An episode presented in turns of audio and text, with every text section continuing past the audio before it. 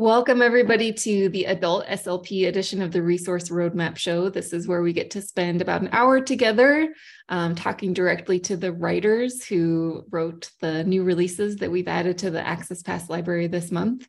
So we'll get to talk about the new releases, creative ways to use them, bounce off ideas off of each other, um, talk about some of the research behind those resources, um, and we do offer this hour for ASHA CEU credit. So if you want more information, you can go to our website and learn about the Access Pass. And because we're offering this for CEUs, we do want to verbalize our disclosures, which are that we are all being paid by Therapy Insights to present this show, and we are talking about Therapy Insights products. So I'm your host. My name is Megan. I'm the founder of Therapy Insights. And then we also have Stephanie with us today. Hey, Steph and Hi. she is based in Minnesota. She does a little bit of everything, but right now her main focus is outpatient therapy. Is that right? Still true? You, yep, still true. And we also have Jennifer with us, who's based in South Carolina, also does a little bit of everything. And, um, but her focus right now is acute inpatient rehab and LTAC, correct? That is correct. Excellent. All right. So we're going to get started. I'm going to share my screen so we can see these resources as we talk about them. So here we go. And the first resource is a two page um, kind of reference slash handout all about the incentive spirometer. And I love this resource because I think so often like these things get handed to patients with like no education or information or reference numbers for what they should be aiming for. So the first page has some kind of instructions and background information, and the second page has some normative data about the predictive chart of inspiratory capacities. So, Jennifer, I'll let you tell us about this resource. Yes, sounds great. So, um, like Megan said, this resource is related to incentive spirometers. Um, so if you are kind of like myself and work in the hospital setting, I am sure that you have seen these on our patients' bedside tables. Um, and you may not be familiar with, you know, exactly what they're used for, you know, who do they choose to get these incentive spirometers, why they're why they're given to them. Um, and like Megan said, a lot of times our patients don't really know why they're there and how to use them. And so um, this is a good handout to just explain some of that information. So I'm going to go over a little bit of that, and then I have one here with me to kind of model how to use it. Um, so an incentive spirometer is a handheld piece of exercise equipment used for the lungs. And so it measures the volume of air inhaled into the lungs during inspiration while also providing visual feedback. And so if you kind of look at this um, one that I have right here, it shows you, you know, the amount of inspired, you know, the volume of inspired, sorry. Uh, the volume of inspired air. Is that how? Yes, the volume of inspired air. Sorry, couldn't find my words there. Um, and it also kind of gives you this range here where there's a circle piece that you want to get kind of where the smiley face is. And so all of them look a little bit different, but that's kind of our goal. And I'll explain why that is. So we use this device to kind of teach a person how to take slow and deep breaths rather than short and shallow breaths. Um, it exercises the lungs by expanding them um, and inflating them. And this kind of reduces that risk of pulmonary complications such as pneumonia or any other sort of respiratory infection um, by opening up the airway and helping to clear secretions.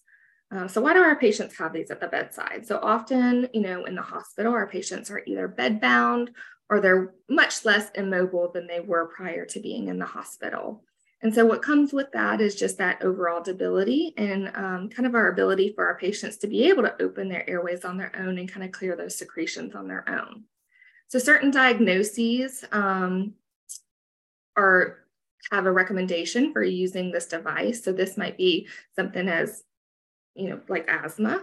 Um, it could be chronic obstructive pulmonary disease, um, individuals with COVID 19, cystic fibrosis, uh, neuromuscular or spinal cord injuries, rib fractures, even. So, you know, a lot of diagnoses that are related to the lungs, of course. Um, and there are other ones as well.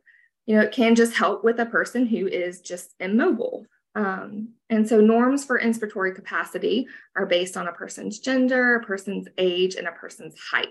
So for myself, I'm a 31 year old female.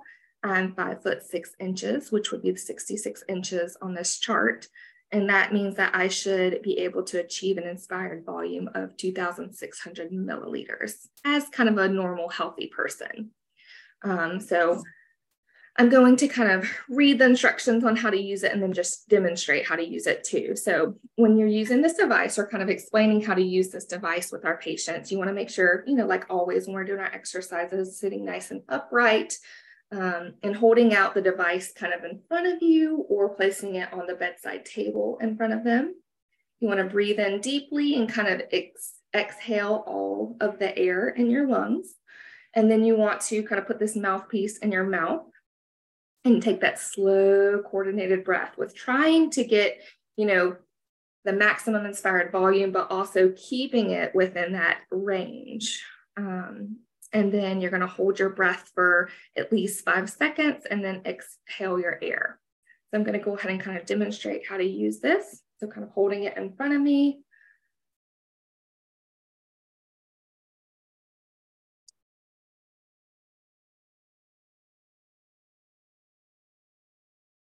I got up to about 30 to 50 there. Um, and it really is kind of challenging to keep this in the range. So thinking about that slow coordinated breathing. Um, so I think it's just helpful to, I like to have one of these and keep it with me and then be able to model this with our, with my patients um, as well, just so that they understand it better. And I'm assuming like the the chart that's provided, like the way that I would look at this, and maybe you can tell me or give me advice around what I'm thinking here. But um, let's say that it's predicted that somebody should be able to achieve 2200 milliliters. Mm-hmm.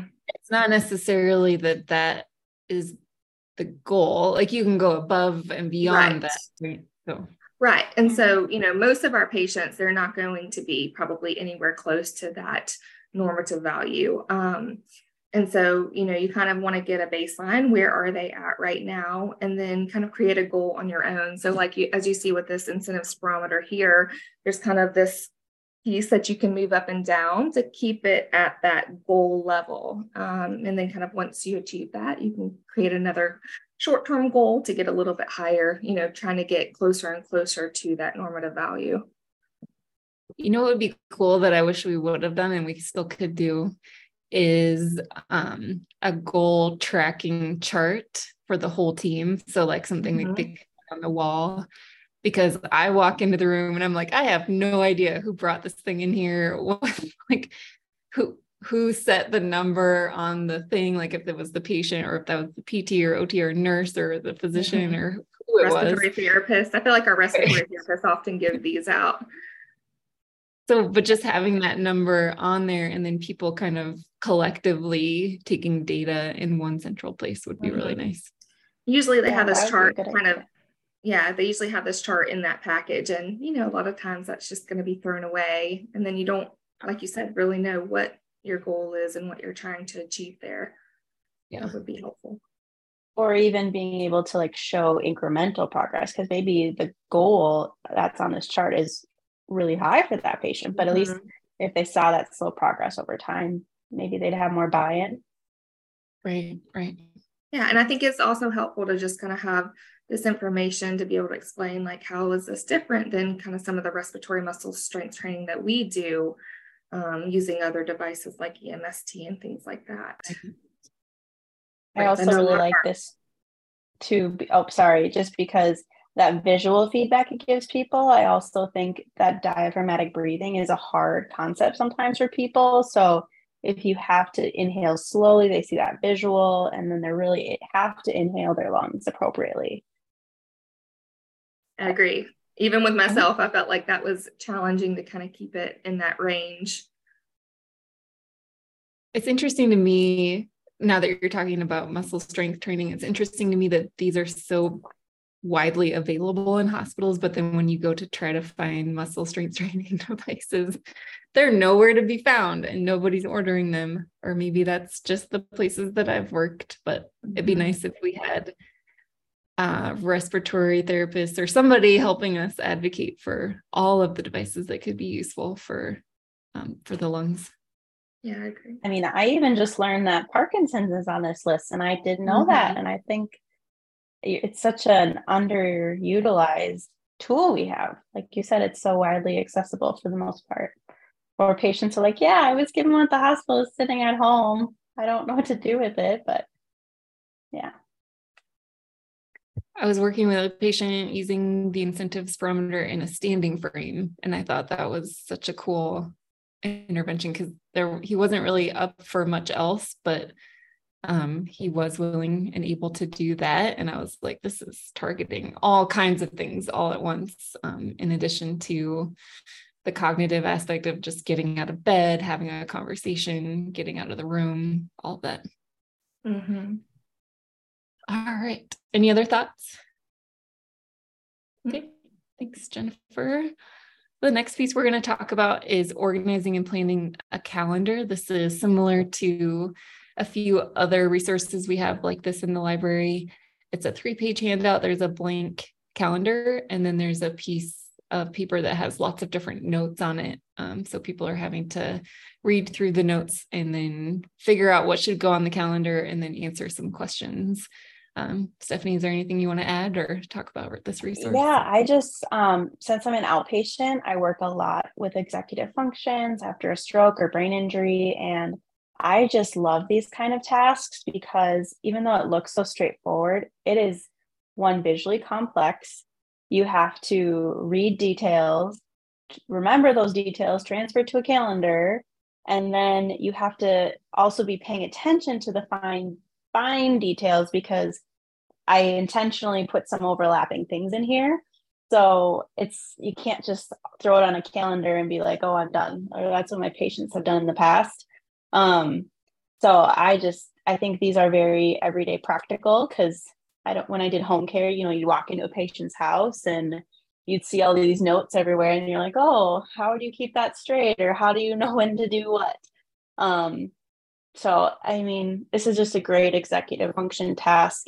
And then I also like that we include kind of follow-up questions. So like once they have transferred the information, then it kind of encourages them to then take a step back and kind of analyze their calendar and maybe at that point they might find those kind of errors and self-correct or make suggestions on what they might have to adjust in their calendar um, so i love these things for my patients but and i've gotten good feedback that people really think it's applicable to their everyday life and their goals yeah yeah and this one like a lot of the calendar items are for an adult, maybe who mm-hmm. doesn't have kids.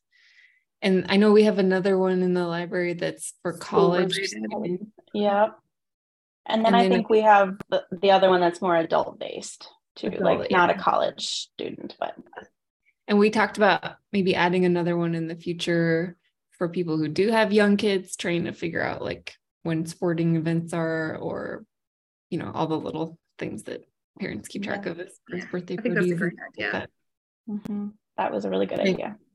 Yeah, I think the more you can select the calendar resource or the calendar activity that aligns with that your patient's lifestyle, the better, the more meaningful mm-hmm. it'll I was saying, I also like just having kind of multiple of these so that I know I've had patients in the past where, you know, the first time they do this task, it's it's really hard. And um, you know, it's good to have just another one that they can do to try to show progress or kind of implement strategies that we kind of go over when we're doing that first one.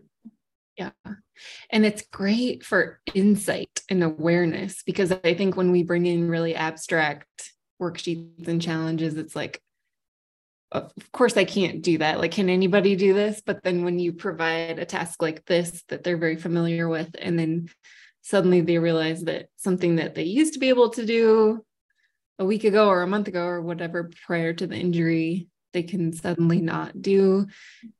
There's a there's a chance that that insight might start to increase as far as if it's somebody who's struggling to understand that they do have a cognitive impairment. Um, I think these are very helpful. I also I like think it's a very, oh, go ahead, Jennifer. I was just saying, I like to use this just to kind of work on even like visual scanning and like organization, some of those higher level tasks, just, you know, checking off or kind of crossing through the ones that have already been completed because it is very visually complex and it can get very overwhelming, I think, quickly with knowing like what you've already completed and what you haven't completed yet or put on that calendar. So I, I think it's just, it's a great task to kind of target a lot of different cognitive skills. Yeah, I, I was going to talk about Gestalt and how I like this for my patients who do have difficulties with Gestalt. So that ability to kind of look at that whole page of all the information, but then you really have to zoom in on just one piece and ignore the other parts. That can be really hard for patients. Um, so I really like this for that reason. And as a therapist, it gives me more insight into what they're maybe seeing and maybe what they're not seeing. Mm-hmm. Mm-hmm. Great. Any other thoughts before we move on? All right. So we'll move on to talk about um, a resource called Identifying Relevant versus Irrelevant Information and Attention Activity. This is a two page resource. The activity itself is on the first page, and then the second page is a blank worksheet to be able to um, complete the task. So, Jennifer, tell us about this resource. Yeah, so this is kind of an attention activity that was requested by one of our subscribers. Um, they wanted just kind of an activity where the person did have to identify the relevant versus irrelevant information.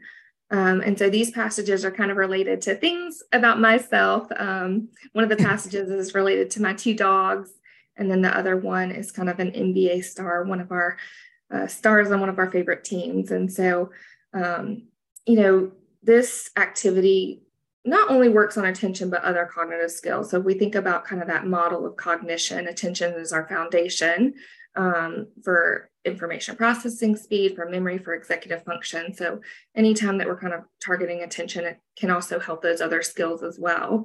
Um, so I think that you know completing this activity can be helpful in identifying key details needed to implement use of like external aids for memory management you know, when they're using writing as a strategy, writing notes and things like that. Um, just being able to kind of pick out the key and relevant information rather than, you know, writing every single detail down. Um, also can be helpful for like a student that you're working on, you know, helping them kind of return to school. Um, and it may be critical for them to be able to, you know, again, pick out that key and relevant information to be able to study for quizzes and tests and things like that. So I kind of think about those type of patients um, and they might be the ones that I would use this activity with. And so um, it, we provide kind of the paragraph and also the individual sentences, like Megan said, so that we could cut them out and kind of discuss with each one is it relevant or is it irrelevant? I think, you know, when we're talking about is it relevant or, or irrelevant, it's really important for us to think about kind of that main idea of the passage um, and kind of teaching our patients if they're struggling with something like that, you know, oftentimes this can be found in the title of the passage. And so just kind of providing that information when you're introducing this text to them. Um, you know, a sample goal that you might use for this is kind of uh, the patient will demonstrate ability to identify relevant information in a reading passage um, with at least 80% accuracy to demonstrate improved attention to detail. Um, and there can be many other ways that we could word that depending on kind of what our overall goal is. What are we using it for? Um, and so that's that's this activity. Great. Yeah. As as you're talking, I'm thinking another great resource idea could potentially be a much more complex level than this resource would be looking at like terms and conditions of various services like i don't know internet services or streaming services and like pulling out the relevant information because we live in the United States of America, like the capital of litigious society. And so I feel like none of us really read those, but there are times where you do have to read them and you do have to know what is relevant so you can follow the rules or or pay for just what you need or whatever. Um, but I like this because it's just a very basic, Mhm. um, kind of lower level task for people who need that. I feel like a more maybe relevant one, um, not like terms and conditions, but like, you know, everyone's trying to get you to like get insurance for like when you buy tickets or like when you do like Airbnb or like those types of things. Like you have to read those pretty closely because before the pandemic, those were pandemic was excluded from that. So I don't know. I just think I've been reading a lot of those lately to know what it actually covers. Yeah, for sure. Yeah, it's a very functional skill that we all use every day. So this is great. Yeah, I feel like this skill is used a lot for like our patients who are like maybe going back to school or college and you know they're reading the textbooks and to them like they come to you and like everything is highlighted and they're like how am I going to remember all of this? And so they just don't realize that yes, it, the details are important, but that's maybe not the exact thing you're supposed to be focusing on for the test. Mm-hmm. Got to be able to pull out the important stuff. Mm-hmm. All right. Anything else? Mm. Okay. Um, Jennifer, can you read this title because it's covered up with my Zoom screen sharing Yes. thing? It's the effect of obstructive sleep apnea on swallowing function. Thank you. And this is a one page handout and it's got a great graphic that I think helps people understand like what is going on um, physiologically that causes obstructive sleep apnea. And then Jennifer, I'll let you share more about this resource. Yeah, so this is another resource that was requested by one of our subscribers. Um, you know, as an SLP, we probably know what dysphagia is. Uh, disorder of swallowing and obstructive sleep apnea is obstruction in the upper airway that causes respiratory arrest during sleep. So obstructive sleep apnea is very is highly prevalent. Um, it's also considered a public health issue. So since the 1990s, um, this is significantly increased. So we have about 10% of males between 30 to 49 years old are diagnosed with obstructive sleep apnea. 17% of males from 50 to 70, 70 years old, 70 years old, uh, 3% of women from 30 to 49 years old, and then 9% of women from 50 to 70 years old are diagnosed with obstructive sleep apnea. So, how can repeated episodes of this affect swallow function? So, one, um, obstructive sleep apnea can lead to reduced oxygen concentration in the blood, or what we call hypoxia. Um, it, can also lead to increased carbon dioxide concentration in the blood, or what we call hypercapnia. Um, and it can lead to neuromuscular tissue and sensory changes in the throat. And all of this can kind of lead to that altered swallowing reflex, altered inspiratory suppression time, uh, premature, premature spillage um, prior to initiating the swallow and protecting our airway. And this could obviously lead to penetration and aspiration of food or drink. And so I think the biggest um, kind of deficit in swallowing that we see with somebody that has obstructive sleep apnea is that premature spillage of the food and drink prior to initiating a swallow. So, kind of shifting gears a little bit now, how are dysphagia and obstructive sleep apnea correlated following a stroke? Um, so, kind of due to them both having the same pathogeneses, they're highly correlated following a stroke. So, a stroke can lead to reduced tension in the upper airway dilator muscles, which maintain position of the tongue. It maintains position of the hyoid bone, the soft palate, and this keeps the airway open. And so, oftentimes when we have somebody has a stroke, these muscles might lose tension. And so, what the, what happens with that is, you know, the airway collapses and it causes obstruction. And so, um, you know, just understanding also weakness of these muscles oftentimes lead to dysphagia as well. And that's kind of how they're correlated. So there is a research article on one of our article snapshots that is kind of related to both dysphagia and obstructive sleep apnea. So I'm going to let Stephanie kind of go into more detail on that regarding um, kind of an exercise program that can affect both of them. Yeah, so this article was called The Effects of Compre- Comprehensive Swallowing Interventions on Obstructive Sleep Apnea and Dysphagia After Stroke, a randomized control t- trial Um, and this was in 2022, so pretty recent. And what the authors found was that untreated obstructive sleep apnea increased the risks of stroke. And for the people who survived a stroke, there is a 70% co prevalence of obstructive sleep, ap- sleep apnea. Um, so that is really good for us to know. So if you know you're doing your chart reviews and you see your patient has obstructive sleep apnea, that now is kind of more of like a, a, a red flag for me just to pay more attention to it and dig a little deeper. Um, for the gold standard of OSA treatment is a CPAP machine. However, this I know you probably heard from your patients that often people don't tolerate it very well. And it for people who've had a stroke, they also have increased sensitivity and difficulty with kind of placing that mask or accepting that placement on their face um, after the stroke. Um, this study specifically showed that comprehensive oral pharyngeal swallow interventions did improve the muscle strength, and it helped change that upper airway structure for both dysphagia and obstructive sleep apnea. And so for the treatment group, they completed 30 minutes of oral pharyngeal muscle training. So they did that twice a day. So first they did 10 minutes of the Masako exercise, and then they did 20 minutes of neuromuscular electrical stimulation treatment. So that was a total of one hour. So two 30 minute sessions. And then that was repeated twice a day, like I said, six days a week for four weeks. Um, so in a clinical standpoint, I know I do neuromuscular electrical stimulation treatment. We we don't have the opportunity to see people six days a week. So i know that's kind of hard to apply that to a clinic specifically with that protocol.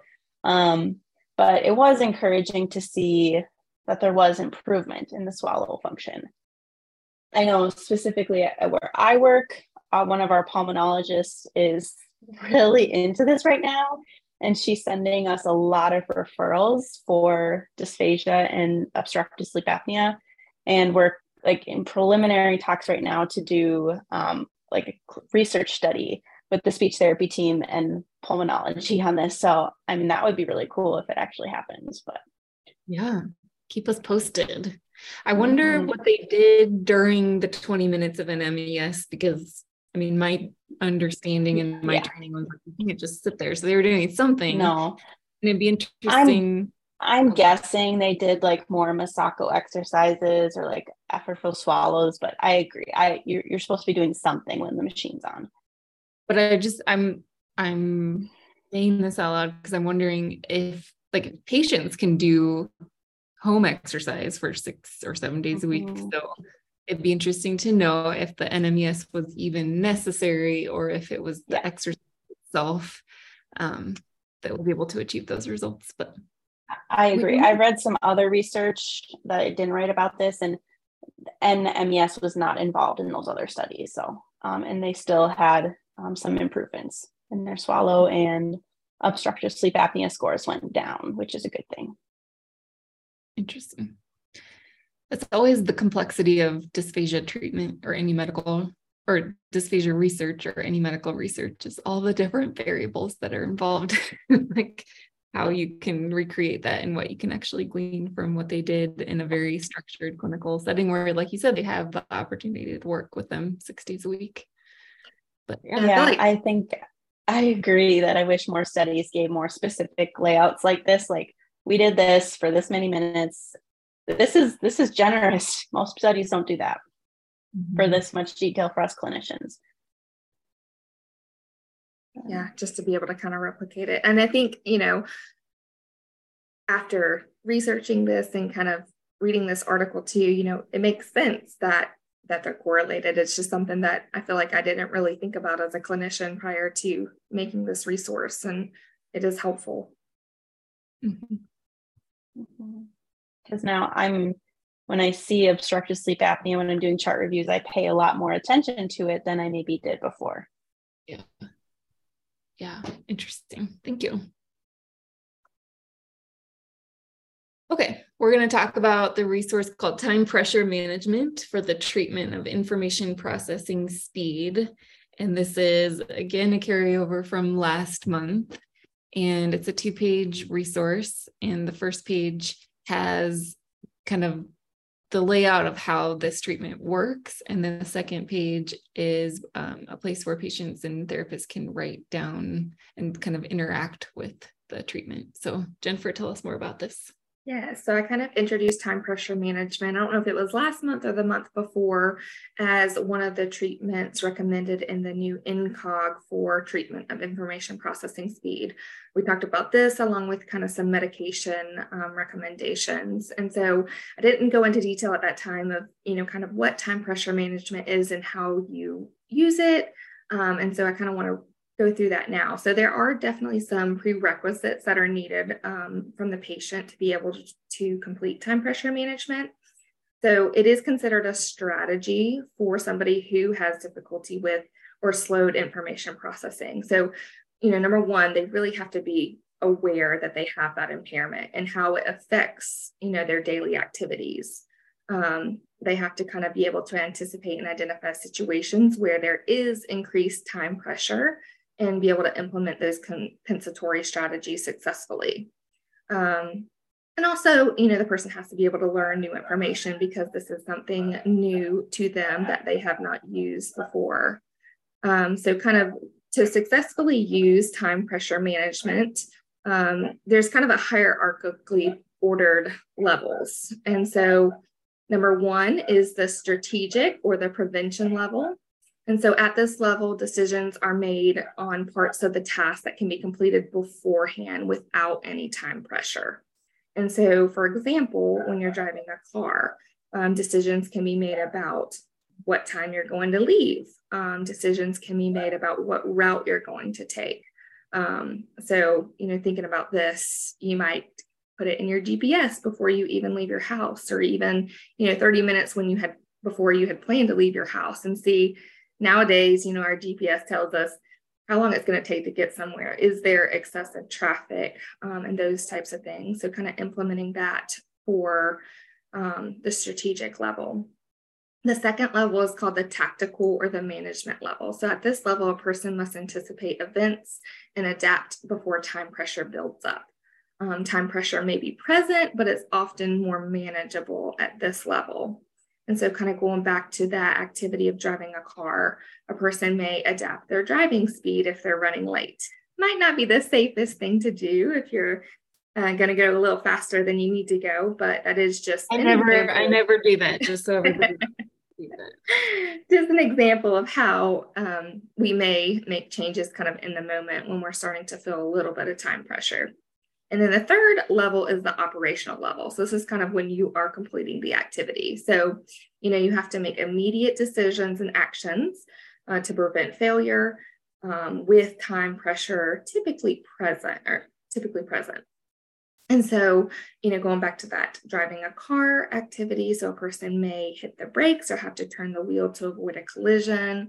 A person may have to maneuver through traffic or take a detour. So, oftentimes, these are things that may arise that you're not aware they're going to arise, but um, we're going to talk about in a few minutes uh, kind of creating an emergency plan. And so that's where you're going to discuss what are some things that could potentially come up during whatever activity has that time pressure. Um, and just kind of thinking ahead of time, what will you do in that situation so that if it does arise, you kind of already have thought through it and implement some of those strategies. Um, so really kind of the goal was to complete both the strategic level and the tactical level without time pressure. And then this kind of reduces time pressure at the operational level when you're actually completing that task and improving task performance. So I, you know, I feel like this is something that not only we can use as speech pathologists, but also other therapists can kind of use in, in their therapies as well. So when you're training time pressure management, it's kind of recommended to um, complete these steps. So one, you know, we have to identify the problem. We have to identify that a person has slowed information processing speed. So typically we do a standardized evaluation. Um, and so we may be able to kind of notice during that standardized evaluation that somebody is struggling with this. Um, and it's also important for them to be aware of that. And so sometimes the person may already be aware of that, or sometimes we may help them become more aware of it by our education and our feedback. And so that's kind of the first step in this. And then us as a therapist, we want to teach the strategy. So, kind of thinking about four steps identifying and analyzing tasks that involve time pressure. So, besides for driving a car and getting somewhere, we can think about like planning a meal, um, watching television shows, different things like that. Um, and then we want to prevent time pressure by making a plan of action and decisions that can be made before the task begins. Manage the time pressure by making an emergency plan, like I mentioned, for unexpected circumstances, and then execute that task and monitor your performance. And so, just like with all tasks, we're, we're more teaching strategies, you know, we're going to provide models and explanations, and then we ultimately want to have just distributed practice um, and just make it more meaningful and personalized for our patients. Um, it's really important that they kind of come up with those activities that they are already feeling a little bit pressure with completing. And then we want to have this generalize uh, to new and more difficult situations. And so, um, again, this is just a therapist kind of providing feedback as we're implementing the strategy with more and more tasks.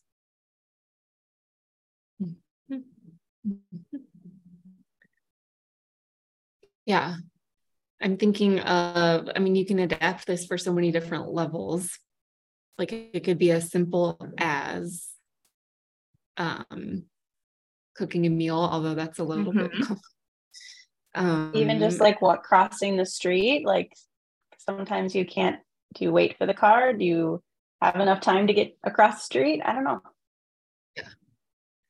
Yeah. So simple as that. And then you could bring it into something as complex as like people who are computer programmers like with they have to get something programmed within a certain time frame mm-hmm so I like that it, you can really adapt it to a broad range of people at different levels. Could it even be like a student needing to get an assignment in by a certain time, mm-hmm. perhaps? I don't know. Yeah, I think that would be a great idea for this one. Because I guess I'm, I'm I'm seeing time pressure management, but I'm also just seeing time management. I'm trying to make it a little simpler for myself because um, the pressure is already implied, right? When time management's involved. Yeah. Mm-hmm yeah and i think it's these kinds of conversations that might feel silly or tedious especially like if you're a newer therapist like is this really therapy? Like are we just like talking through how to do this? Like shouldn't we be doing worksheets or shouldn't we be doing puzzles or something? And, and like can we bill for this? And i think this is absolutely like the conversations we should be having because again with talking about insight and trying to improve insight, I think there's for any of us who have a brain injury, at some point we're gonna we're going to assume that we can still do things that we can't. And so by slowing it down and really thinking through these strategies and how we can come up with an action plan and an emergency plan and how to execute it and reflect on what went well and what could go better. Like those are the conversations that are really going to shift the functional everyday tasks that people are doing. So, yeah, and I think I about just yeah. my patients that have, you know, you, you tell them to do something and just telling them to do that task, it just is so overwhelming. And so I think this kind of helps them break it down into those, you know, easier steps, kind of thinking about that long term goal and breaking it down kind of into short term steps and um, just being able to, I think, break it down like that really helps my patients. I know be more successful. Mm-hmm.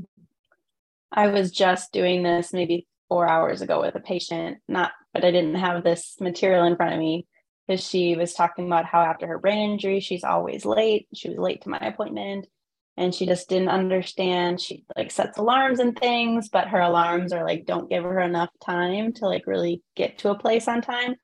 And so I'm like already excited to use this with her. Mm-hmm. Yeah. Excellent. All right. Thank you, Jennifer. Um, and then this segues into the second article snapshot that Stephanie wrote, um, again about the INCOG guidelines. So, Stephanie, tell us about yep. this. So, these are the guidelines um, following a traumatic brain injury, part three. This one's on executive functions. So, kind of as we know, um, after a traumatic brain injury, executive function deficits are often the most concerning for patients and their families um, because executive functions significantly impact our daily activities, our work, personal relationships, academic, and ec- economic well being. Um, I mean, the executive functions is what makes us uniquely human, right? So, encouraging patients to use self monitoring of their performance with everyday tasks is shown to improve executive function abilities. So, I, um, wait, well, metacognition is down below, um, but I always use that metacognition strategy. Um, therapists should also encourage the person to use self awareness with each cognitive and emotional domain, um, because this could help them highlight some areas where more feedback from the therapist is needed for error awareness. Um, and then using that metacognitive strategies should be used throughout any kind of executive function treatment um, to allow that patient to identify and develop strategies for any specific tasks. So I'm always asking my patients, like, well, how do you think it's going to do, or how you're going to do?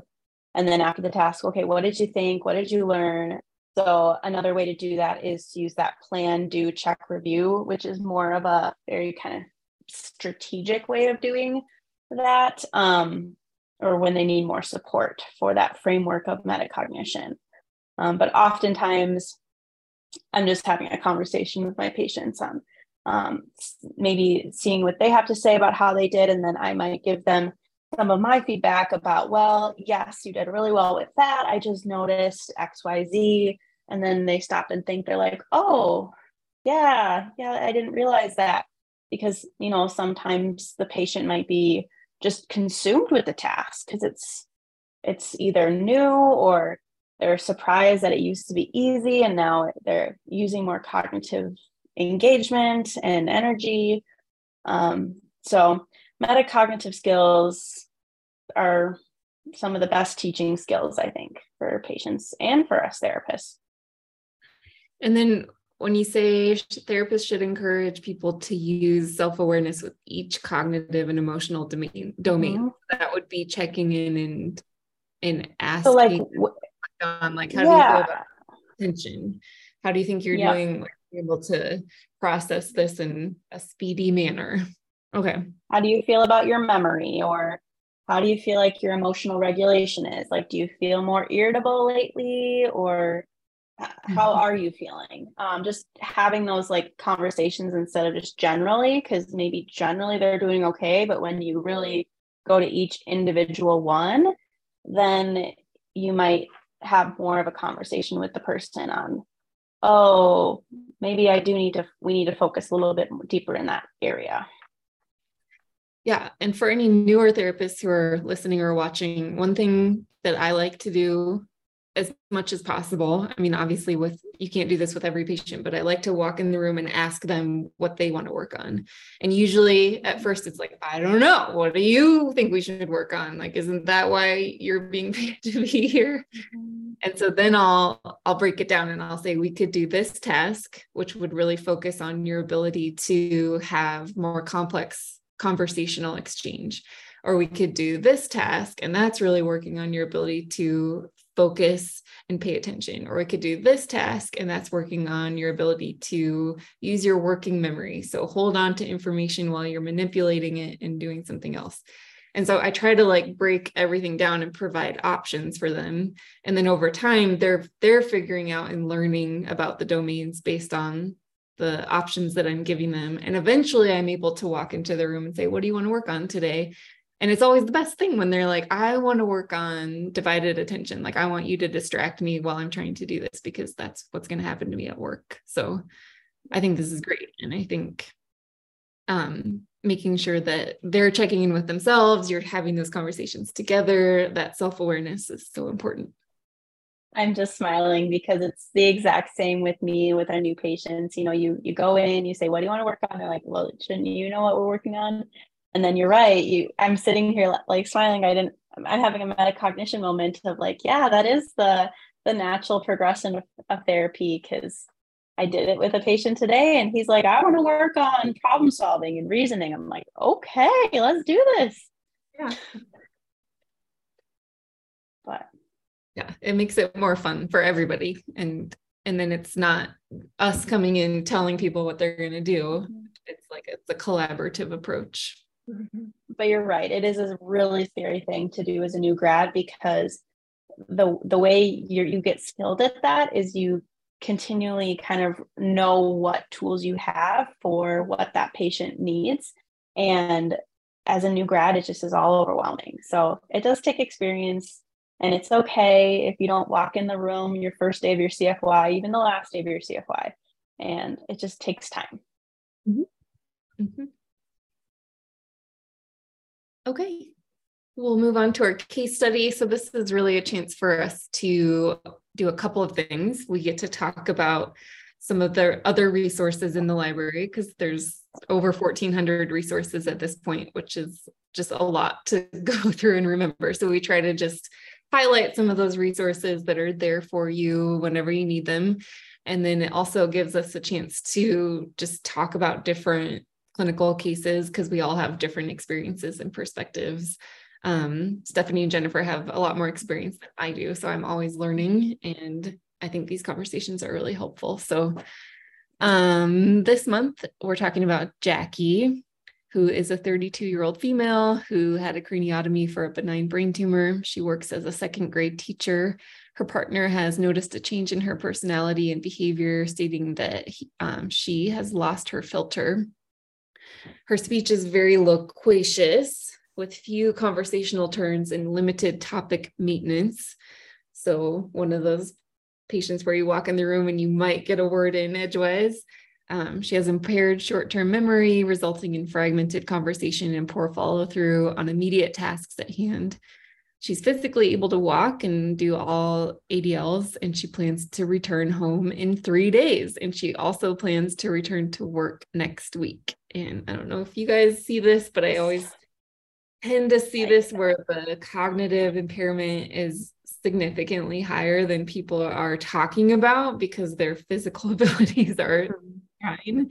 I feel like these are the scariest patients. Yeah. Or like higher risk of you know, doing something they shouldn't do. Um, yeah, because they're kind of have that that yeah impairment that's not visible.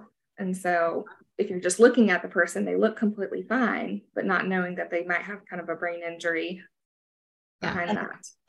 And then what's more challenging is this patient doesn't seem like she really understands her impairments either cognitively. And then my question as I read this earlier this week, I was like, okay, is she planning to work or are her doctors telling her, or is just that's what she's going to do? Because usually where I work, a patient who's had a craniotomy has to like go through therapy bef- and get the therapist input before they can just return to work. Huh. That's interesting. Yeah. I think that depends on the setting. Mm-hmm. It does. It does. But I'm like, okay. I think the other thing that's hard is there's personalities that are that do not have brain injuries that are like this. Like we've all met people yeah. that just talk a lot and they're just mm-hmm. extremely extroverted and maybe not totally aware of turn taking. So like I think it can happen, especially in a short rehab stay where people are like gosh like she's just a very talkative person and and they don't know the baseline and maybe they don't ever really get to engage with the family because it's such a short stay so things kind of fall through the cracks mm-hmm. Um, because people are like oh, well, I, yeah. I'd be calling that family member right away and asking and say hey like I need to know some background but yeah is that what you do you just always get the family on the phone yeah. not i mean usually they're there and i might like i'll ask jackie jackie is it okay if i ask your your partner a couple questions about you just so i can get a better understanding of maybe what you were like before this craniotomy so i can really help you kind of get back to your normal. And once you explain it like that she's like yeah sure. Um and so that's just i need to know what she was like before before i can truly help her. Yeah i feel like that's critical kind of in these situations because like you said sometimes it can be a situation where it, there are people who haven't had a brain injury that you know kind of have some of these um, kind of show some of these difficulties. And so I think that helps us to understand and also um, it just kind of brings in that clinical judgment too. And us really having to use that when we're determining is it baseline? Is it something new? Um, i think just having all of those pieces kind of helps us make a good decision. Yeah. Yeah. All right. Let's talk about some of the resources we might pull from the library um, Stephanie, you selected one called Strategies for Executive Function Dysfunction. This one, this resource keeps coming up across all the different PTOT. This is my favorite, favorite, favorite one. Love this one. I use it every day at work, no joke. Um, I also really like that you put the case study information on the side. Thank you, because then I don't have to remember it. Um, I, like I said, I use this all the time. And so I know it, her main concern is like the loquacious speech and conversation turns. Um, but we did kind of talk about short-term memory or having poor follow-through with tasks. So I kind of fall, jumped in on that one because sometimes it's just there's too much and so there's overwhelming and people get distracted like oh i'm going to start this task and then they look across the room and they're like oh i didn't finish that task and then nothing gets done so I really like to highlight, you know, making a to-do list, trying to like reduce distractions in the room, um, really trying to take that time to think about what you want to do and then break down the steps of how you do it, um, just to kind of keep that person in on task. Um, and just doing small chunks of time kind of in the beginning after craniotomy. Because um, I think with my experience of working with people similar to Jackie is they just want to jump right back into how they did things before. And then they're really surprised that they're really tired or they're not doing it to the capability of their previous self. Um, so just really focusing on slowing down and doing it in small chunks of time um, has been successful for myself and my patients that I've worked with. Yeah. Yeah. Excellent. And Jennifer, you chose a handout handout called Self Awareness, and it's a one page handout that breaks it down um, between intellectual awareness, emergent awareness, and anticipatory awareness. Why did you pick this resource?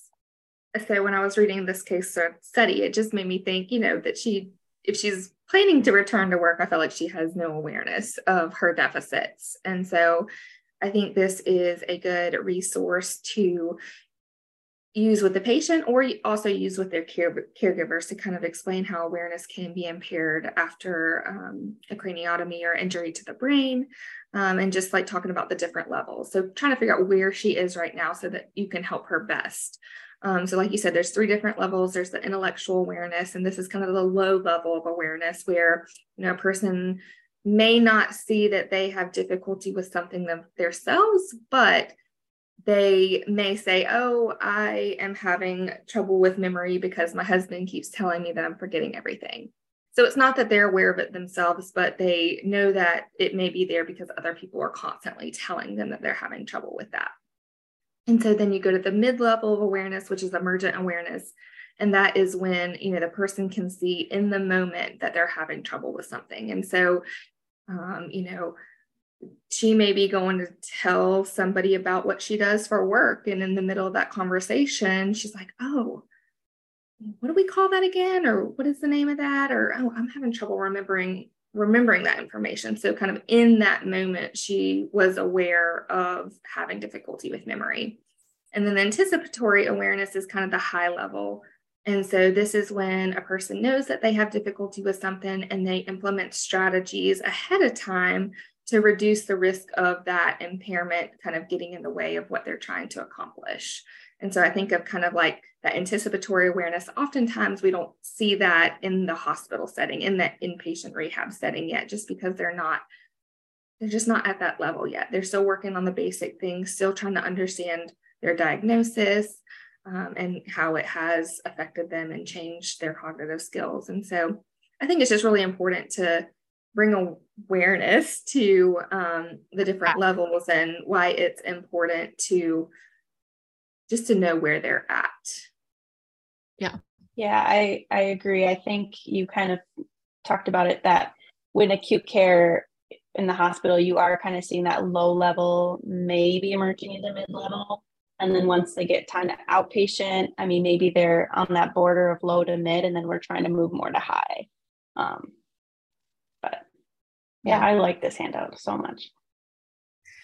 And I like this because I'm just thinking of, again, newer therapists or any therapist who feels like they have to fix this in a short rehab state. Like it's a good reminder that the focus really needs to be on education and that mm-hmm. we're not there to fix it and like magically make insight happen in the next few days, but really have those conversations about exactly what this handout is laying out. I feel like, especially with how short our length of stays are getting, you know, in inpatient rehab, average length of stay is about two weeks. And sometimes I feel like with our patients, especially somebody like Jackie, who is physically doing pretty well, you know, their stay is going to be even shorter because, you know, insurance kind of bases that on physical abilities. And so, you know, I think about some of our patients we've had that's like seven to 10 day length of stay. I feel like as soon as I'm doing my evaluation, they're discharging. And so there's not a lot of time to kind of teach them strategies or kind of get them to implement them while doing tasks. It's more of that just basic education so that they understand where they're at and just kind of knowing that at that next level they'll kind of get um, to learn more of those compensatory strategies to be able to kind of start to implement those and compensate for their deficits yep yep great um, the resource i chose is more for the family and this is called changes to behavior and personality after a brain injury and this one is like there's all different kinds of changes to behavior and personality that may not relate to Jackie, but I think it's good to just normalize that um, a brain surgery can cause similar things to a brain injury. And so just being able to point out which ones you're seeing with Jackie's husband and with Jackie in the room if possible. Um, again, just to kind of normalize that it's it's this could happen to anyone who's in her situation. Um, I think that kind of brings up a topic too, where, um, you know, I feel like sometimes, like even just my patients who've had a stroke, you know, sometimes I'll kind of talk as it like a brain injury because we know it is a type of brain injury, but you know, to them, they think of it as something different than what they think of as just like a typical like traumatic brain injury. And so I think that is important to just kind of explain how a lot of these different things they are you know, they are considered like a brain injury, acquired or traumatic. Um, I see that a lot. I know when you wrote this, Megan, you didn't put where in the brain, and that bugged mm-hmm. me, but I like that you didn't do that. Um, I'm assuming she's having like a frontal lobe benign brain tumor because mm-hmm. these are the things you would see with that. But, um, you know, I know there's probably some new grads listening or maybe old old like veteran speech therapists too, probably not, but um just thinking that's the first thing that with this information, my brain filled in the missing piece of where the tumor was. Um, but I don't know, did that happen to you too as well, or is it just mm-hmm. just me? Yeah, I feel like that comes with experience and kind of yeah, seeing a lot of patients and diagnoses and yeah. Yeah. Yeah. Tumors are. But I like that you didn't. Surgery, like you don't know what happened during the surgery. You don't know mm-hmm. kind of mm-hmm. how, what the tumor was shaped like. I mean, you can kind of look at imaging, but it, I think it it does come down more to the symptoms that you're seeing in the in the mm-hmm. changes that are expressed. Yeah. Any other thoughts? I feel like I interrupted both of you. Mm-hmm. Okay. I forgot right. that handout too. I'm going to flip through some resources that you all might be interested in that were freshly created from the OT and PT teams. So the OT writers came out with a handout um, called Overstimulation After Brain Injury. So this is an excellent handout for someone who's had a traumatic brain injury and they need some they need to understand like what's triggering that overstimulation and then strategies for actually coping with that overstimulation so it has lists for both of those things.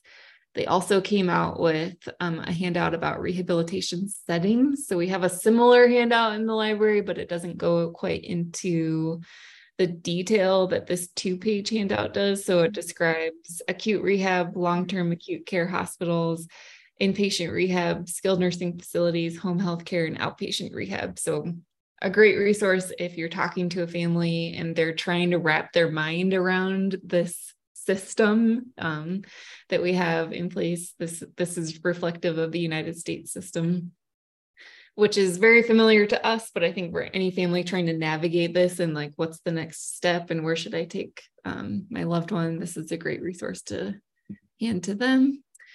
Uh, the OT team also came out with a minimum wage activity. So this is where you go onto a government website, you get the minimum wage for your locale. And then it's kind of a game where you're drawing different cards so you're trying to calculate how much money do you make off of minimum wage? And then if you had a hospital stay that cost this much, what would happen to your budget? Um, if you bought a new coat, what would happen to your budget? Things like that. So it has a kind of one page worksheet where you get to do a bunch of math calculations based on minimum wage. Um, and the physical therapy team came out with a general handout um, basically just describing um, what Huntington's disease is and how speech, occupational, and, ther- and physical therapy can address and optimize quality of life for those patients. I like that picture. Yeah. Yeah, I do too lots of great new resources. You can get access to these um, and many, many more at therapyinsights.com. We'll have all the links available in the show notes. If you have a question for us, that could be a question about any resources that we have or don't have that you would like to see us create. Um, or a question that we could address in the case study section of this show, you can reach us at support at therapyinsights.com. Um, if you're a member, be sure to vote on what we create next, and we will have a new episode coming on July 1st. So we will see you then. Thanks, everybody. Bye.